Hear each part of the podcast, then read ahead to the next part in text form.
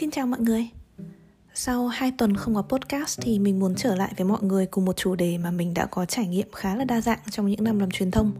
Truyền thông là một ngành có rất nhiều cách tiếp cận khác nhau. Một ý tưởng lớn thì đòi hỏi sự sáng tạo. Một thông điệp thì đòi hỏi sự thấu hiểu và kết nối với nhu cầu khách hàng. Một hoạt động thì sẽ lại đòi hỏi kênh tiếp cận, mục tiêu và kết quả cần đạt rất là rõ ràng. Ở giữa những công việc đấy, bạn sẽ nhận thấy rõ thế mạnh và điểm yếu của mình là gì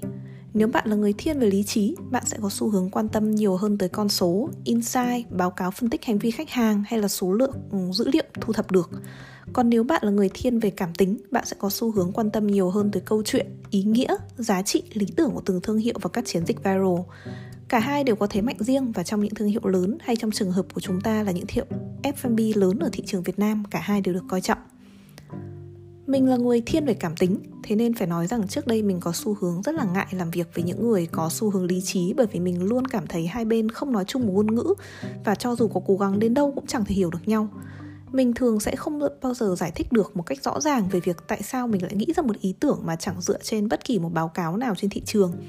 đối phương ngược lại cũng không bao giờ đưa ra được những báo cáo đủ rõ ràng để giải thích tại sao cho việc một ý tưởng lại không nên được thực hiện vì thị trường Việt Nam vốn rất là khan hiếm những báo cáo dành riêng cho ngành F&B. Thế là cả hai bên đi vào bế tắc. Thế nhưng sau nhiều cố gắng thì mình cảm thấy mình đã tìm ra được cách kết hợp tốt nhất giữa hai bên. Tới giờ thì mình còn hoàn toàn ưu tiên việc tìm đối tác hoặc nhân viên là những người thiên về lý trí trong cách làm marketing, để bù trừ cho điểm yếu của mình về mặt ấy và tạo ra được kết quả tốt hơn cho toàn bộ chiến dịch. Trước tiên thì mình muốn nói về ưu nhược điểm của từng nhóm con người trong công việc truyền thông ngành F&B. Mình nhận ra khác biệt lớn nhất giữa hai nhóm người này là góc nhìn. Những người thiên về lý trí thì có góc nhìn về hiện tại, còn những người thiên về cảm tính thì thường có góc nhìn về tương lai. Đây là, là đúc kết lớn nhất mình rút ra được và cũng mới chỉ gần đây thôi. Mình nhận ra rằng với góc nhìn hiện tại thì việc sử dụng dữ liệu hiện có từ quá khứ là hoàn toàn đúng để lý giải những gì đang diễn ra Việc khách hàng trong 3 ngày gần đây tăng nhẹ có thể được giải thích trực tiếp bằng việc tuần vừa rồi social media có nhiều bài viết hơn và chạy quảng cáo hiệu quả hơn. Hay việc doanh thu cuối tuần vừa rồi giảm sút có thể được hiểu rằng chương trình giảm giá trong tuần đã kết thúc, thế nên khách hàng mất động lực đến với thương hiệu. Điểm mạnh của góc nhìn hiện tại là người làm marketing có khuynh hướng thu thập dữ liệu rất là cao, vì càng nhiều dữ liệu đối với họ là càng tốt. Như vậy họ sẽ có thêm yếu tố để phân tích, để tổng hợp và đưa ra góc nhìn toàn cảnh một cách khách quan nhất có thể. Những người làm việc với lý trí sẽ luôn đòi hỏi việc đo lường chuyển đổi trong doanh thu thay vì trong cảm xúc, số lượng khách hàng đến với cửa hàng thay vì số lượng tương tác và khách quan mà nói đây là những thước đo rất là công bằng để đòi hỏi. Họ sẽ không vì một content hay mà không nhìn thấy rằng content đấy mang lại nhiều like và share hơn là doanh thu tại cửa hàng. Điểm yếu của góc nhìn hiện tại là nó không phản ánh được xu hướng tương lai. Đây chính là nơi những người có xu hướng cảm tính vào cuộc để nói về việc này thì mình lại nhớ câu hỏi mình nhận được nhiều nhất gần đây trong các buổi chia sẻ là đâu sẽ là xu hướng kinh doanh năm 2022? Đâu sẽ là món đồ uống trở nên thịnh hành nhất thay cho làn sóng rau má và sữa chua chân trâu của năm ngoái? Mình nói luôn là mình không biết. Không ai có thể biết trước được tương lai xu hướng cả. Mình có thể đưa ra một vài dự đoán cá nhân về xu hướng, nhưng chắc hẳn là nó sẽ không thuyết phục đối với mọi người vì mình chẳng hề dựa trên một nền tảng số liệu nào mà dựa nhiều hơn vào cảm tính cá nhân. Cụ thể hơn là những xu hướng về nội dung, về ẩm thực mà cá nhân mình cảm thấy thú vị. Từ đấy dự đoán rằng nó sẽ được thị trường đào sâu và phát triển thành một xu hướng như thế nào. Ví dụ như khi mình nhìn thấy đồ ăn đêm trang béo hay là bánh trưng đông bắc, hai mô hình kinh doanh hướng tới một nhóm khách hàng vô cùng đặc thù trong thời gian đầu và ngay lập tức mình đã cảm nhận được tính xu hướng cho, trong đó. Cho dù chẳng có một chút cơ sở nào mình cảm nhận được bởi vì mình nhìn thấy nó không chỉ giải quyết một vấn đề hiện có, mà còn có một sức hấp dẫn rất có tính thời đại và phù hợp với tương lai của ngành F&B. Lý trí mà nói thì nhu cầu ăn đêm nhiều người cũng có, nhưng chẳng ai phục vụ và các món bánh trưng truyền thống có nhiều nhu cầu vào dịp lễ Tết nên là rất dễ bán. Thế nhưng điều đấy chẳng thể khẳng định được tại sao có những mô hình cũng giải quyết một vấn đề đặc thù như là bữa trưa dinh dưỡng hay là bữa tối được sơ chế sẵn lại rất khó khăn trở thành một xu hướng và có mô hình bán những món dễ ăn chẳng kém như là đồ huế online hay các loại cuốn healthy cũng chẳng hề được quan tâm. Sự đặc thù nhất định ở hai mô hình đấy là mình cảm thấy thú vị và cảm giác của mình không sai. Tới ngày hôm nay thì đấy là hai thương hiệu nhận được rất nhiều sự quan tâm trên thị trường và mình nhìn thấy sức ảnh hưởng của họ lên rất nhiều thương hiệu khác, cả non trẻ lẫn dạ dày kinh nghiệm quay trở lại với vấn đề của chúng ta thì xu hướng cảm tính sẽ cho phép chúng ta đưa nhiều yếu tố cảm nhận, định tính và cân nhắc một cách vô thức khi phải nghĩ về một giải pháp truyền thông. Và bởi vậy chúng ta thường có xu hướng nghĩ về tương lai nhiều hơn là phân tích ở hiện tại.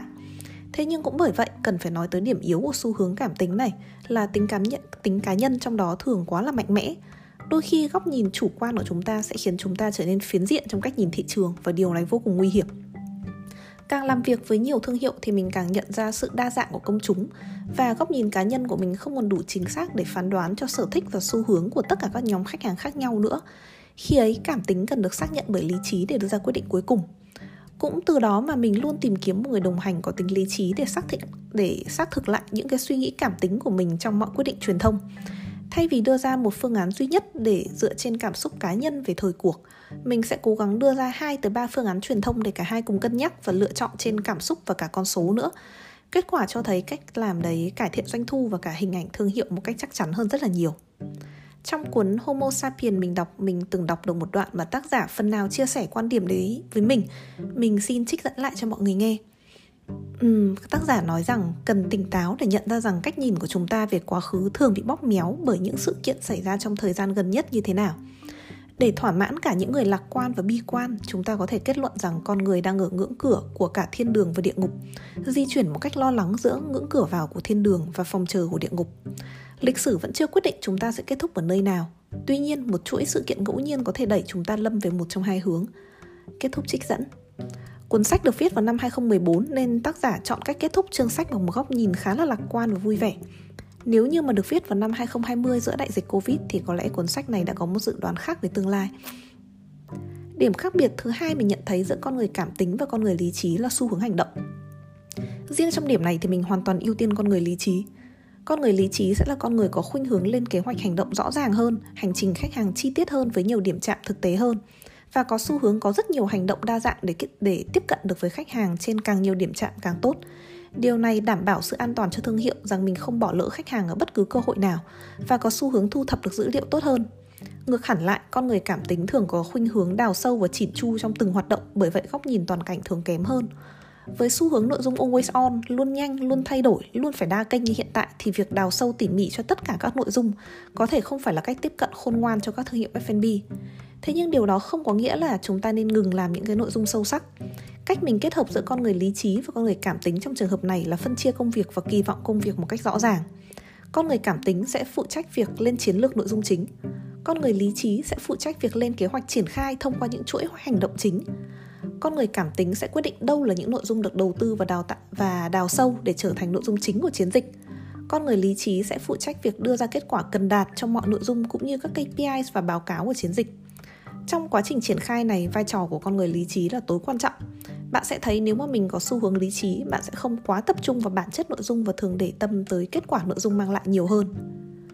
khi tiếp xúc với nhiều môi trường F&B đa dạng, mình cũng thấy hai nhóm con người này sẽ phù hợp với hai xu hướng công việc khác nhau. Nếu bạn là con người lý trí, mình khuyên bạn hãy đầu quân vào các tập đoàn và các chuỗi F&B lớn. Đây sẽ là nơi bạn được thỏa sức làm công việc mình yêu thích vì họ không chỉ có nguồn lực mà còn có rất nhiều công cụ truyền thông và thường có cả một tập dữ liệu khách hàng khổng lồ để bạn khai thác và sáng tạo. Đây cũng là nơi trân trọng những con người nhân viên mang tính cách của con người lý trí nhiều hơn vì họ cần nhiều những báo cáo rõ ràng, những hành động cụ thể và đa dạng để phối hợp cùng những phòng ban khác. Ngược lại, nếu bạn là con người cảm tính, mình nghĩ bạn sẽ phù hợp với những mô hình F&B có quy mô vừa và nhỏ hay hướng theo dòng đặc thù hoặc tương đối cao cấp. Đây sẽ là nơi cần hướng tới một nhóm khách hàng nhỏ nhưng sâu sắc, đòi hỏi sự thấu hiểu mạnh mẽ về nhu cầu, cảm xúc, mong muốn của khách hàng để phục vụ họ được tốt nhất. Tiền và tần suất quảng cáo thường không phải là vấn đề với nhóm khách hàng này họ quan tâm tới việc nhận được một thông điệp đúng với mong muốn trải nghiệm của cá nhân nhiều hơn hãy tìm đúng môi trường để đặt bản thân vào và phát triển tốt nhất có thể nhé để so sánh giữa con người lý trí và con người cảm tính. Đối với mình giống như là phải so sánh màu đen và màu trắng vậy. Chẳng màu nào tốt hay là kém hơn màu nào, mà tùy từng bức tranh thì mới biết là cần sử dụng màu thế nào cho đẹp, phối với nhau thế nào cho hợp lý. Cả hai đều quan trọng và cả hai đều không thể thiếu. Điều quan trọng mình nghĩ chúng ta đều nên nhớ là cho dù chúng ta thuộc nhóm con người nào cũng cần thấu hiểu và trân trọng thế mạnh của nhóm còn lại. Sự khác biệt luôn bổ trợ cho nhau tốt hơn là sự tương đồng, và cái tôi cao trong công việc thường chẳng mang lại kết cục gì tốt đẹp cả hy vọng về podcast này, mọi người sẽ có cái nhìn rõ ràng hơn vào năng lực của chính bản thân mình và những người đồng nghiệp xung quanh để từ đấy phát triển bản thân được đúng hướng và hiệu quả hơn trong ngành F&B nha. Hẹn gặp mọi người những podcast tiếp theo nhé.